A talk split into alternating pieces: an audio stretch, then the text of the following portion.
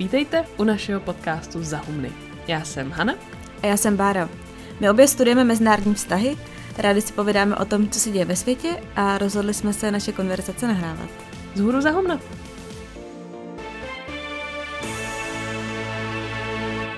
Aniž bychom chtěli šířit nějaký zásadní pesimismus, tak to vypadá, že se svět mění. A ne zrovna k lepšímu. Mění se ze stavu, že aspoň předstíráme, že nám jde o lidská práva a demokracii a obrací se ke staré dobré mocenské politice. Tohle je samozřejmě extrémně zjednodušící pohled, který by asi dělal dobrý titulek v novinách. A realita je složitější, ale skoro stejně důležité jako realita jsou ty pocity, které v nás dění ve světě vyvolává. A my, a asi nejenom my, máme ten pocit, že je dobré se zamyslet nad tím, jak je moc ve světě rozdělená, jak jsme na tom teď my v Evropě a kde je dnes vlastně naše místo. A proto se teď podíváme na to, jak vypadá jeden z mála způsobů, jak se Česká republika může účastnit opravdu mezinárodní politiky v celosvětovém kontextu skrze Evropskou unii. Úplně konkrétně jsme si položili otázku, jak to vypadá s jednotnou evropskou zahraniční politikou a jestli má Evropská unie vůbec své místo – v nejvyšších patrech té tvrdé silové mezinárodní politiky. Zároveň šlo o téma, které vyšlo z ankety na Instagramu, že by vás zajímalo, takže děkujeme za popostrčení, abychom se na něj vrhli. Když jsme si dělali rešerši k téhle epizodě, tak jsme tak trochu stroskotali hned na začátku. My se vždycky snažíme opřít o nějakou teorii, vědecký koncept, prostě vzít něco víc akademičtějšího v vozovkách – a aplikovat to na současné mezinárodní dění. No a v případě zahraniční politiky Evropské unie se tohle ukázalo být hodně složité, protože obě části toho tématu, jak zahraniční politika, tak Evropská unie, se v několika větách definují prostě fakt těžko. V tom úplně nejširším slova smyslu jde zahraniční politiku chápat jako souhrn strategií, kterými se státy snaží dosáhnout svých cílů napříč světem nebo v nějakém regionu. Přitom je důležitá třeba velikost státu, počet obyvatel, výkon ekonomiky, armáda. Každý z těchto aspektů může v zahraniční politice posloužit jako páka na ostatní. Taková definice v sobě ale zároveň zahrnuje řadu předpokladů, které nemusí být v reálu úplně pravda. Tak třeba, že to jsou právě jednotlivé národní státy, které provádí zahraniční politiku a formulují tak svoje cíle. Kromě států totiž v mezinárodních vztazích figurují i různé mezinárodní organizace, taky třeba velké firmy nebo jednotlivé osobnosti. A tak najít nějaké jednoduché vzorce, které by zachytily, jak zahraniční politika reálně funguje, v podstatě asi není v lidských silách bez nějakého zjednodušování. A i zahraniční politika Unie, nebo její působení v mezinárodním prostředí, může mít v nějakém širším slova smyslu celou řadu podob. Od toho, že Facebook přejal celosvětově evropské standardy ochrany dat, protože jediné rozhodnutí prezidenta Macrona vyvolá volby v Severní Makedonii. My se ale pokusíme zachytit to, jestli může Evropská unie dělat jednotnou zahraniční politiku v tom tradičním slova smyslu, jako ji dělají jednotlivé národní státy. Jestli tedy máme, nebo můžeme mít, plnohodnotnou evropskou diplomacii. Ona Evropská unie má vlastně všechny předpoklady k tomu, aby byla vedle mocností v mezinárodním prostředí extrémně silný aktér, jak počtem obyvatel, tak ekonomickou silou. Problém je ale v institucích, tedy že v rámci Unie není stejná struktura jako v rámci jednoho státu. Klasický stát jako Spojené státy nebo Čína mají velmi jasně a hierarchicky dané nějaké rozhodovací procesy a můžou tak rychle reagovat. Samozřejmě v Americe a v Číně tyhle procesy budou mít trochu jinou podobu a lidé na těch pozicích se tam dostali různými způsoby. Klíčové slovíčko je ale akceschopnost. Jsou prostě schopni jednat. Přesto se Unie na mezinárodní scéně chce někdo by řekl musí, prezentovat jako relevantní aktér, který jednotnou zahraniční politiku mít může. A to je důležité i pro nás, protože je to i naše zahraniční politika. Na začátek si, jak jinak, musíme udělat takový malý historický exkurs. V Evropské unii je zahraniční politika součástí tzv. společné zahraniční a bezpečnostní politiky. Úplně původně se o ní začalo mluvit už v 50. letech – kdy se Francie pokusila založit Evropské obrané společenství, které by mělo Evropského ministra obrany a vznikla by i společná Evropská armáda. Tenhle pokus samozřejmě nevyšel a obrané otázky se řešily a řeší hlavně v NATO. A doteď vlastně panují otázky, jestli má nějaká společná evropská obrana v rámci Evropské unie vůbec smysl. A u zahraniční politiky je to podobné. Je vnímaná jako výsostně národní státní záležitost. A i přes veškerý vývoj, k kterému se hned dostaneme, tak je dobré si říct, že státy v této oblasti svoji suverenitu odevzdávají jen extrémně neradi. A evropská diplomacie nejspíš nikdy nenahradí tu svých jednotlivých členů. Konkrétně to třeba znamená to, že většina rozhodnutí týkajících se zahraniční politiky a bezpečnosti tak pořád vyžaduje jednomyslný souhlas všech lídrů zemí v Evropské radě, kde zasedají hlavy států. I když máme vedle toho něco jako Evropské ministerstvo zahraničí. No tak nepředbíhej, tam ještě nejsme. Musíme totiž začít ještě o trochu dřív, v 90. letech. Respektive mohli bychom začít ještě o trochu dřív, ale Fušetovy plány a evropskou politickou spolupráci No, God!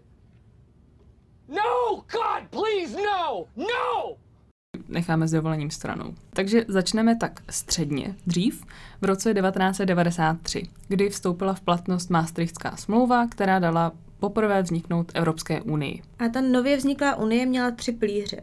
Jeden nadnárodní, tedy kde jsou vytvořené úplně nové instituce, na které státy přenesou část svého rozhodování, třeba Evropský parlament. A do tohohle pilíře patřily politiky jako společný trh například. A pak vznikly dva mezivládní pilíře, kam patřila jednak právě ta společná zahraniční a bezpečnostní politika a pak ještě justice a vnitro, což Hanka asi potvrdí, že je okruh, který si určitě nechcete vytáhnout u státnic, protože je to sama vata. Ale co to znamenalo v praxi, tak je, že o společné zahraniční politice rozhodovaly státy mezi sebou. Neexistovala jedna instituce, která by jim to nařizovala. A dodnes je to čistě o vyjednávání.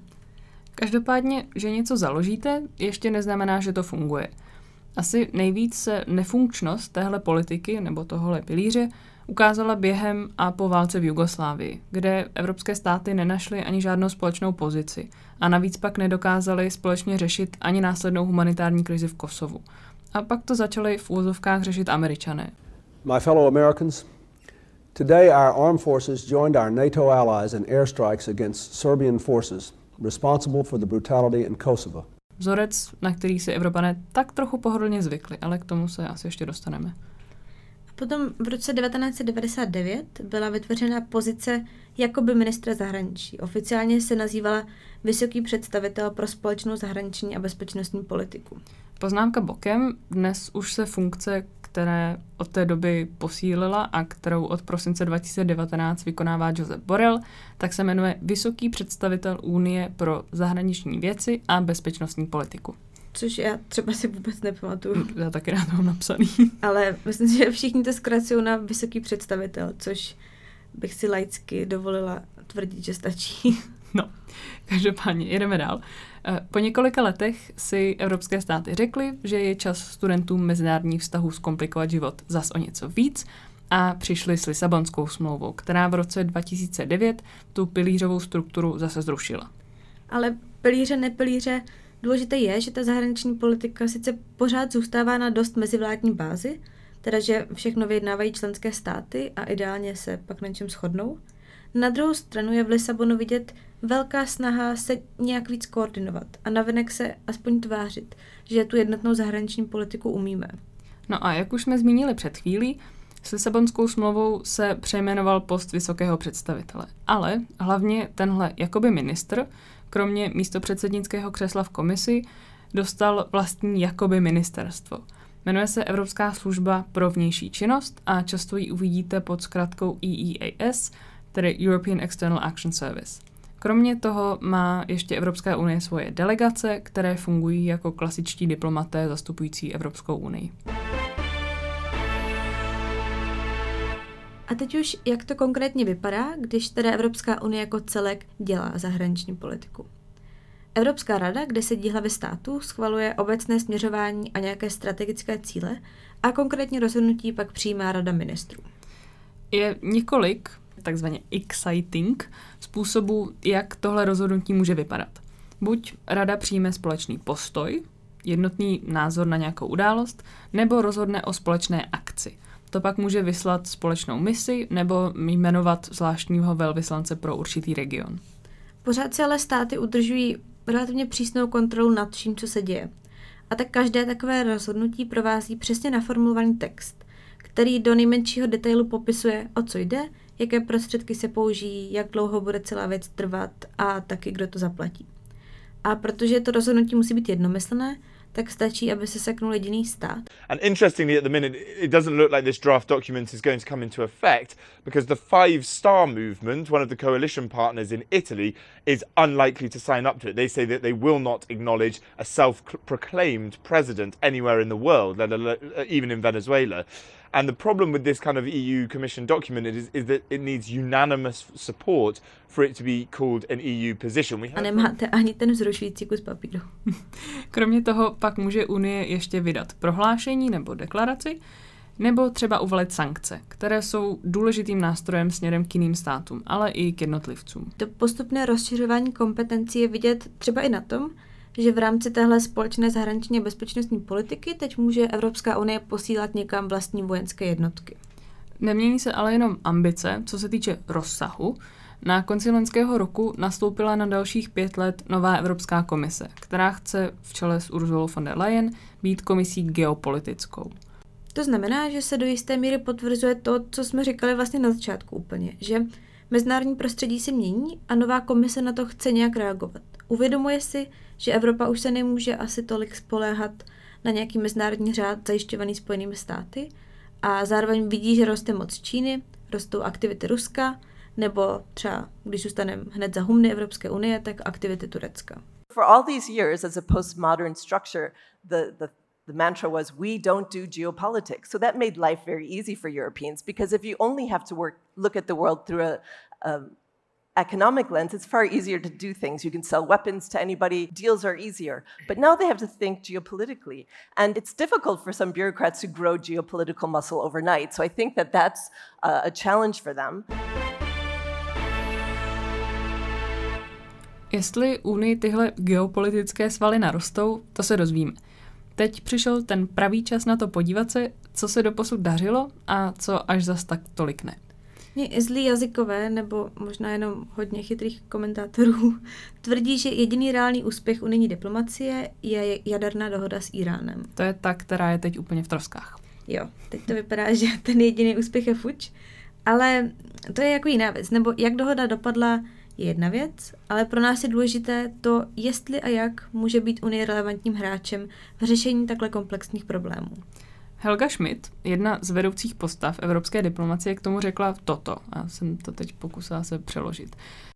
Tuto roli, a tím myslela zásadní roli ve vyjednávání, mohla hrát pouze Evropská unie. Žádný jiný aktér by nebyl přijatelný. Rusko, Čína ani Spojené státy, ale ani žádný z členských států Evropské unie by to nezvládl. Evropská unie byla oběma stranami vnímána jako neutrální aktér, jako moderátor a zprostředkovatel – byli jsme stavitelem mostů v kontextu mezi Iránem a USA, což je stále velmi obtížné. No a to je to, oč tu běží. Není čistě zásluhou Evropské unie, že dohoda s Iránem vznikla, velkou mírou přispěly i Spojené státy, ale právě unikátní status Evropské unie spolu s kombinací mnoha jiných kroků, včetně sankcí, vedl k tomu, že se povedlo u jednoho stolu udržet tak znesvářené strany jako Irán a Spojené státy – Ano, důležité tady je, že ty samotné státy, hlavně ty menší jako my, by se bez existence společné zahraniční politiky akorát dívali zpovzdálí, jak si to ty mocnosti dohodnou. Takhle mají možnost být u toho, když se koordinuje postup a pak zároveň těžit z výsledků. Podobným příkladem je třeba dohoda s Tureckem z roku 2016, která tehdy velmi výrazně omezila migraci do Evropy. Samotné Česko nebo Řecko by jen těžko měli Turecku co nabídnout. Dalším momentem, kde se ukázala schopnost států se spojit, byly sankce proti Rusku po anexi Krymu a agresi na Ukrajině. Jestli byla dohoda s Iránem ukázkou schopnosti Unie vystupovat jako diplomatický aktér a vyjednavač, tak ty sankce na Rusko jsou ukázkovým příkladem koordinační funkce té evropské zahraniční politiky a nějaké ekonomické síly jako základního kapitálu, nástroje, který Unie využívá. V roce 2014 Rusko provedlo invazi na Ukrajině a anektovalo Krym a Sevastopol. Evropská unie jako celek pak uvalila sankce nejdřív na 21 jednotlivců, kteří byli, cituji, zodpovědní za jednání ohrožující teritoriální integritu Ukrajiny. Tenhle seznam se postupně rozšiřoval, později se přidal i zákaz dovozu z Krymu nebo sankce na vybrané sektory ruské ekonomiky. Navíc Unie necelý půl rok po invazi podepsala asociační dohodu s Ukrajinou. A co je ještě důležitější, tak ty sankce fungují tak, že se každý půl rok členské státy musí znovu jednomyslně shodnout na jejich prodloužení. A světe div se, dodnes se to daří. A zase je tady vidět, že mít jednotnou zahraniční politiku násobí sílu jednotlivých států. Kdyby sankce uvalil jeden stát, tak je to špatný, záleží na tom státu. Pokud je uvalí na nás 28 států, tak už je to velký špatný. A uvidíme, jestli 27 států bude taky dost silný. ano, točíme 1. února 2020, který je prvním dnem 27. No, smutné. Každopádně, i ve smutku musí člověk fungovat, takže já ještě zmíním poslední věc, která mi přijde zajímavá jako pozitivní příklad toho, že evropská zahraniční politika je dobrá věc a může fungovat. A tím příkladem je založení East Stratcom Task Force. No, tenhle tým funguje od roku 2015 a má jako hlavní cíl boj s ruskou propagandou. A zanechali jsme v něm výraznou českou stopu, protože do roku 2018 v něm působil i bývalý novinář Jakub Kalenský. Eh, každopádně funguje pod uh, tou službou pro vnější činnost EAS, tedy ministerstvem zahraničí, a je to vlastně skupina asi desítky expertů, které tam vyslali buď evropské instituce nebo členské státy. Hlavním smyslem je proaktivně informovat o smyslu a povaze Evropské unie směrem na východ v rámci projektu východního partnerství. To má zase za cíl politicky přidružit a hospodářsky spolupracovat s Arménií, Azerbajdžánem, Běloruskem, Gruzí, Moldavskem a Ukrajinou. A tohle prosazování politiky probíhá právě formou nějaké strategické komunikace v těch zemích, ale i bojem s propagandou a vysvětlováním dezinformací, který z Ruska směrem k EU míří požehnaně.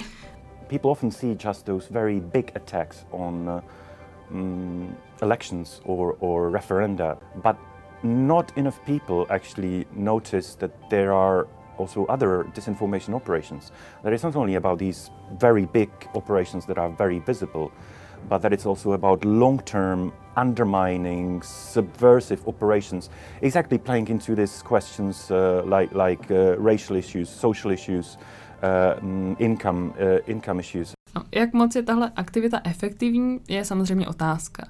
I Stratkom je pod palbou ze všech stran, ať už kvůli bezzubosti nebo strachu z prohloubení špatných vztahů s Ruskem. Navzdory tomu, tím ale Evropská unie ukazuje, že se v téhle oblasti chce a bude bránit. Jeden z argumentů ve prospěch evropské zahraniční politiky je říct si, podívejte se, jak daleko se Evropa za deset let od Lisabonu dostala, co všechno se povedlo vybudovat, kdo by to byl před deseti lety čekal. Přesně takhle začíná komentář ve Financial Times, který ale hned potom ironicky obrátí, všemu tomuhle se vysměje a zbytek textu pokračuje s argumentem, že Evropa je dneska úplně stejně nepřipravená, jako byla před deseti lety a že je neschopná čelit zásadním výzvám, které přicházejí. Takže je na místě kartu obrátit a podívat se na to, kde zůstávají velké bolesti evropské zahraniční politiky. Tady asi můžeme mluvit minimálně o dvou věcech. Solování jednotlivých států, které se v nějakých situacích rozhodnou, že upřednostní vlastní zájem před obecným zájmem Evropské unie a za druhé neschopnost Evropské unie prosadit se na mezinárodním poli jako aktivní hráč. Když zůstaneme u toho druhého problému, neviditelnosti Evropské unie, tak můžeme vytáhnout jeden relativně aktuální příklad, a sice vyjednávání o příměří v Libii. Ze spousty důvodů je v zájmu Evropské unie, aby byla situace v Libii stabilizovaná. Ta země má největší zásoby ropy v celé Africe. V posledních letech sloužila jako jedno z hlavních míst, odkud do Evropy cestovali uprchlíci a migranti a je to taky důležitá oblast, co se týče třeba boje proti terorismu na to, že jde o zemi, která je tak říkajíc na jím zadním dvorku, tak Evropská unie zásadně zaspala. O situaci se začala zajímat až nedávno a obešli ji jiní aktéři, jako Rusko nebo Turecko.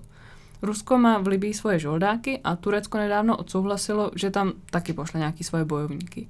Obě země jsou angažovány i diplomaticky, v Moskvě se konalo jednání mezi oběma válčícími stranami a tak dále. No a co dělá Evropská unie? Tak uh, nový předseda Evropské rady, Charles Michels, byl nedávno tak trochu nachytán, když na tiskovce v Zářebu řekl, že Evropská unie chce být součástí téhle hry. Za to mimochodem schytal taky kritiku, že o několika leté občanské válce mluví jako o hře. Jo, přesně tak. A ale on zároveň nebyl ani schopný v tu chvíli odpovědět, jakými konkrétními kroky chce Evropská unie dosáhnout toho, aby, když zůstanou ty metafory, tak aby ti jednotliví hráči brali vážně. Protože vlastně Evropská unie chce, ale neví jak, protože moc nemá co nabídnout, kromě snah třeba zprostředkovávat diplomatická řešení. Konkrétně v případě Libie je tam další problém, a sice, že jednotlivé státy podporují jiné strany toho konfliktu. Itálie, jejíž kolonii Libie kdysi bývala a má tak na zemi silné vazby, tak podporuje mezinárodně uznávanou vládu v hlavním městě. Zatímco Emmanuel Macron podporuje generála Haftara. Těžko tak může Evropská unie hrát nějakou výrazně aktivní roli. Teď se v Berlíně konala mírová konference, nejde se ale úplně zbavit dojmu, že Evropská unie se bez větších výsledků snaží dohnat, co zaspala a ještě se u toho nepohádat. Rozdílné preference Itálie a Francie nás vlastně obloukem přivádí k druhému problému, a sice tomu už zmíněnému solování jednotlivých států na úkor Evropské unie jako celku. A co víc, nejenom, že státy občas hrají na sebe, ale i zbytek světa jde často napřímo spíš za jednotlivými národními lídry, než aby věci řešil s evropskými institucemi. Možná tady můžeme začít naší oblíbenou historkou, která se tedy prý vůbec nestala, ale je hezká. Eh, Henry Kissinger, eh, stále žijící, legendární americký ministr zahraničí a bezpečnostní poradce amerických prezidentů, údajně řekl, chci volat Evropu, čí číslo mám vytočit. Eh, měl tím mít na mysli, že Evropa má hodně rozhodovacích center a neví zda volat německé kancléřce, britskému premiérovi nebo někomu reprezentujícímu Evropskou unii jako takovou. Teď by se určitě ozval, než to někdo z Francie, že jsme ho vynechali. Hm, tak, blbý. Zastánci silnější a jednotnější evropské zahraniční politiky tuhle historku občas používají, aby poukázali na nečitelnost Evropské unie, která ji v očích zahraničí oslabuje jako partnera pro vyjednávání. Pro úplnost, tenhle výrok asi patří k těm, které se nikdy nestaly, ale Bára našla, že Kissinger v roce 2012 řekl, že se nepamatuje, že by něco podobného pronesl, ale že je to hezká historka, tak proč ne? A v tom to asi bude. Um, opakuje se dodnes, protože pořád o něčem vypovídá. Jak už jsme vlastně několikrát říkali, tak z mnoha důvodů je zahraniční politika doménou národních států. A ty se této pravomoce často odmítají vzdát, a to i v případě Evropské unie. Ono na jednu stranu se obecně uznává, že v mnoha případech je společná unijní politika jedinou cestou, jak být v dnešním světě vůbec slyšet. Zároveň je tady ale problém, že ne vždycky se daří skloubit zájmy národních států, které, je úplně objektivně řečeno, mohou být někdy velmi jiné a je těžké to skloubit s obecným zájmem Evropské unie jako celku. Příkladů by šlo najít nepřeberně. Jeden za všechny by ale mohl být spor o výstavbu plynovodu Nord Stream 2. My se to teď pokusíme velmi zestručnit, protože je to strašně složité, ale je to hezký příklad, protože se tady střetávají jednak odlišné zájmy jednotlivých členských států a unijních institucí a pak také světových velmocí. Takže Nord Stream 2, pokud se postaví, tak to bude plynovod, který povede z Ruska skrze Baltské moře do Německa. Jedna přímá trasa, Rusko-Německo, a díky ní by se zdvojnásobil objem přepravovaného plynu skrze Balt. Je asi důležité myslet na to, že otázky energetiky jsou výsostně geopolitické a do té doby, kdy budeme pořád závislí na ropě a plynu, tak to bude vždycky otázka vyjednávání mezi státy, které ty zdroje mají a těmi, které ne. Under the Baltic Sea, engineers are already laying a pipeline. It'll bring more Russian gas and some fear more Russian influence into Europe. Vyjednávací pozice Evropské unie jako bloku je mnohem silnější než těch jednotlivých států. Když se ale podíváme na Nord Stream, tak hezky uvidíme, že ta společná zahraničně politická pozice padla na oltář zájmů jednotlivých států. Východ Evropy, nejhlasitěji asi Polsko, tak projekt kritizuje od začátku. Rusko totiž dneska většinu plynu do Evropy transportuje právě skrze tyhle východoevropské státy a chtělo by část plynu přesunout do toho Nord Streamu. A těm státům se logicky nelíbí, že by je Rusko díky tomu mohlo obejít, případně s nás odříznout nebo vydírat od zásob plynu. A plynovod samozřejmě taky snižuje roli Ukrajiny, jakožto transportní země, transitní země a příjmy, který z toho má. No, naopak Německo ten plynovod chce, protože ho bere jako možnost rozšíření svých zdrojů a cestu, jak víc snížit své emise. Navíc dochází plyn z Británie a Norska. Co se týče Evropské komise, tak ty se projekt nelíbil, protože podle ní podkopává snahu Unie o společnou energetickou politiku a taky snahu o větší nezávislost na Rusku. Nakonec tak i s podporou Francie proti Německu došlo k nějakému zpřísnění pravidel, který ale tu samotnou výstavbu nezastaví. No, ale aby toho nebylo málo, tak do situace se vložily Spojené státy, kterým se projekt taky nelíbí, protože chtějí do Evropy dovážet svůj plyn a dokonce uvalili sankce na evropské společnosti, které se po boku Gazpromu na projektu podílí. To se zase nelíbilo komisi, která sice s projektem nesouhlasí, nechce ale ani, aby se do věci montovaly Spojené státy. A v jednu chvíli tak vznikla úplně absurdní situace, kdy ve Spojených státech lobovala Komise za neuvalování sankcí, proti který tam zase lobovali Poláci, kteří ty sankce chtěli. A proti těm lobovali Němci, kteří sankce logicky nechtěli. A, a tak dále, a tak dále. Vlastně to soukromničení Německa, slabá pozice evropských institucí, naštvaní Poláci. A do toho vám pak jako spadají zájmy velmocí, jako jsou Spojené státy a Rusko. A, a bylo to vlastně všechno jenom neefektivní politika. Zatím jsme se bavili hlavně o té institucionalizované formě zahraniční politiky. Nicméně, eh, kdybychom nad zahraniční politikou přemýšleli v širším slova smyslu, tak by sem určitě šli zařadit například ty pokusy o obranou politiku, které jsme už zmínili, nebo obchodní politika, která je pro Evropskou unii velmi důležitá. Samostatnou kapitolou úplně by pak mohla být rozšiřovací politika – která byla historicky velmi úspěšná v tom, že Evropská unie díky lákání na možnost členství vlastně rozšiřovala svoje hodnoty. V tuhle chvíli je ale asi zajímavější se nakonec ještě podívat na to, s jakými výzvami se bude muset evropská zahraniční politika vypořádávat v blízké budoucnosti. Situace není jakoby úplně růžová. Evropa se ocitá tak trochu v sevření mlínských kamenů mezi různými světovými mocnostmi, ať už jde o Čínu, Rusko nebo Spojené státy. Přičemž každá z nich klade nějaké jiné požadavky na to, co se týče reakce Evropské unie. Rusko v tom, že se na hranicích Evropy chová jako agresivní imperiální mocnost, Čína pak působí víc jako maratonec. Pomalu, ale jistě prosazuje agendu, která EU zjišťuje, že se může hodně lišit od té její. Ale rozhodně nejbolavější jsou pro Evropu eh, současné Spojené státy. Protože vlastně země, která aktivně podporovala zrod Evropské unie, tak k ní nyní přistupuje jako k jednomu, jenom jako k jednomu z mnoha soupeřů na světovém poli. Na jehož názor se vůbec neptá. A jak Evropa, tak Spojené státy se samozřejmě v posledních desetiletích často na různých otázkách neschodly. Stačí třeba vzpomenout na válku v Iráku, která Evropu rozdělila napříč víceméně ale v případě Trumpa nejde o jednotlivá rozhodnutí, ale o nějaký systematický přístup. Mnozí komentátoři se ale shodují na tom, že tahle situace je zároveň takovým budíčkem a příležitostí pro Evropu konečně si uvědomit závažnost situace a vytvořit opravdu fungující společnou zahraniční politiku. Až doteď byli Evropané zvyklí, že případné krize řešili Američané. A i ty úspěchy evropské diplomacie, o kterých jsme mluvili, tak proběhly pouze za silné podpory americké strany ať už v případě sankcí proti Rusku nebo jaderné dohody. A tahle nová nebo zdánlivě nová situace samozřejmě vyžaduje překopání nějakých lety zaběhnutých přístupů a zvyklostí a upřímně, co si budem povídat, taky notnou dávku odvahy. Nedávno vyšly dva veliký rozhovory, jeden s Emmanuelem Macronem v Economistu a druhý s Angelou Merkel ve Financial Times. A jsou hrozně zajímavý, my dáme do odkazu a v obou došlo právě i na evropskou zahraniční politiku. Zvlášť ten s Macronem je hodně zajímavý. On, on vzbudil hrozně moc pozornosti, protože v něm taky mimochodem řekl, že na to je podle něj ve stavu mozkové smrti. A tenhle výrok udělal titulky jenom sám o sobě. I knew that my, my statements created some reactions and shake a little bit. A lot of people. I, I, I do stand by. Přitom, když si člověk ten rozhovor přečte, tak jsou to velmi vyargumentované názory. Mluví tam přesně o rostoucí Číně, nepřátelské Americe a o nutnosti Evropy se postavit vlastně sama za sebe.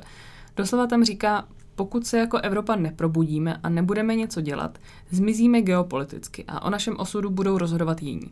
A v podobném duchu mluvila i Merkelová. Ona v tom rozhovoru řekla, že si myslí, že Evropská unie je životní pojistka Německa, které nemá samo o sobě šanci ve světě nic prosadit.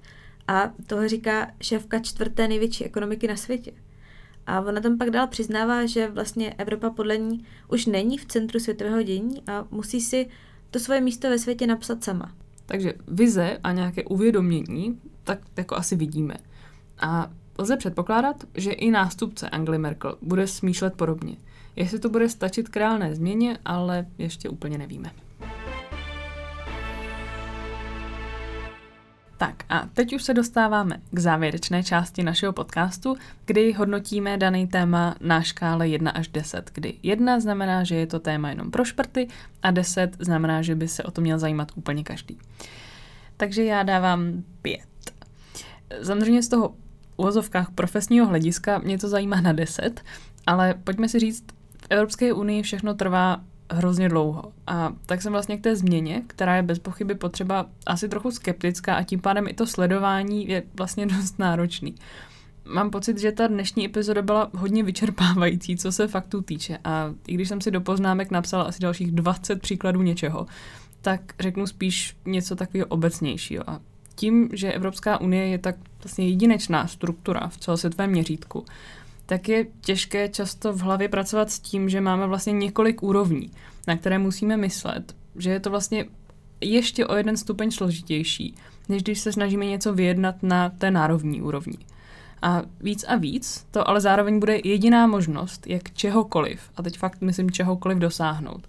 A tak mi ta zahraniční politika připadá, i kdyby nic jiného, tak jako dobrý trénink na to, jak vlastně vnímat naší pozici v rámci Unie.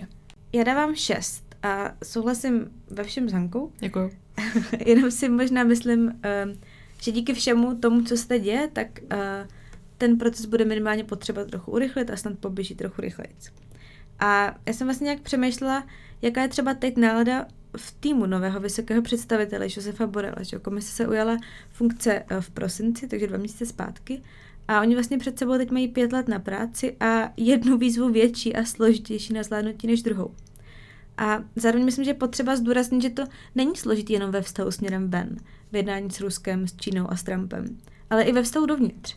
Protože silná zahraniční politika Evropské unie zdaleka není něco, co by nacházelo podporu ve všech členských zemích. Takže mi vlastně přijde, že ty mlínský kameny, o kterých jsme mluvili, jsou, jsou dvoje. Jsou vnější a vnitřní. No a s tímhle pozitivním poselstvím uh, už se s váma dneska rozloučíme. Takže děkujeme za poslech a pokud nám chcete něco napsat, tak můžete klasicky na náš e-mail vzhůru zahumna zavináčgmail.com, na naše Instagramy Háňule a podtržítko Bramborová nebo na náš Twitter za podtržítko Humny. A ještě možná úplně na závěr můžeme říct, že, eh, jak jsme zmiňovali na začátku, tuhleto epizodu, toho téma jste nám navrhli na Instagramu a poslali jste nám i docela dost dobrých dalších typů, takže my se pokusíme v blízké budoucnosti se vrhnout na nějaký další z nich. Takže jestli vaše téma nebylo dneska, může být příště. A s tím už se definitivně rozloučíme. Děkujeme za poslech a uslyšíme se příště.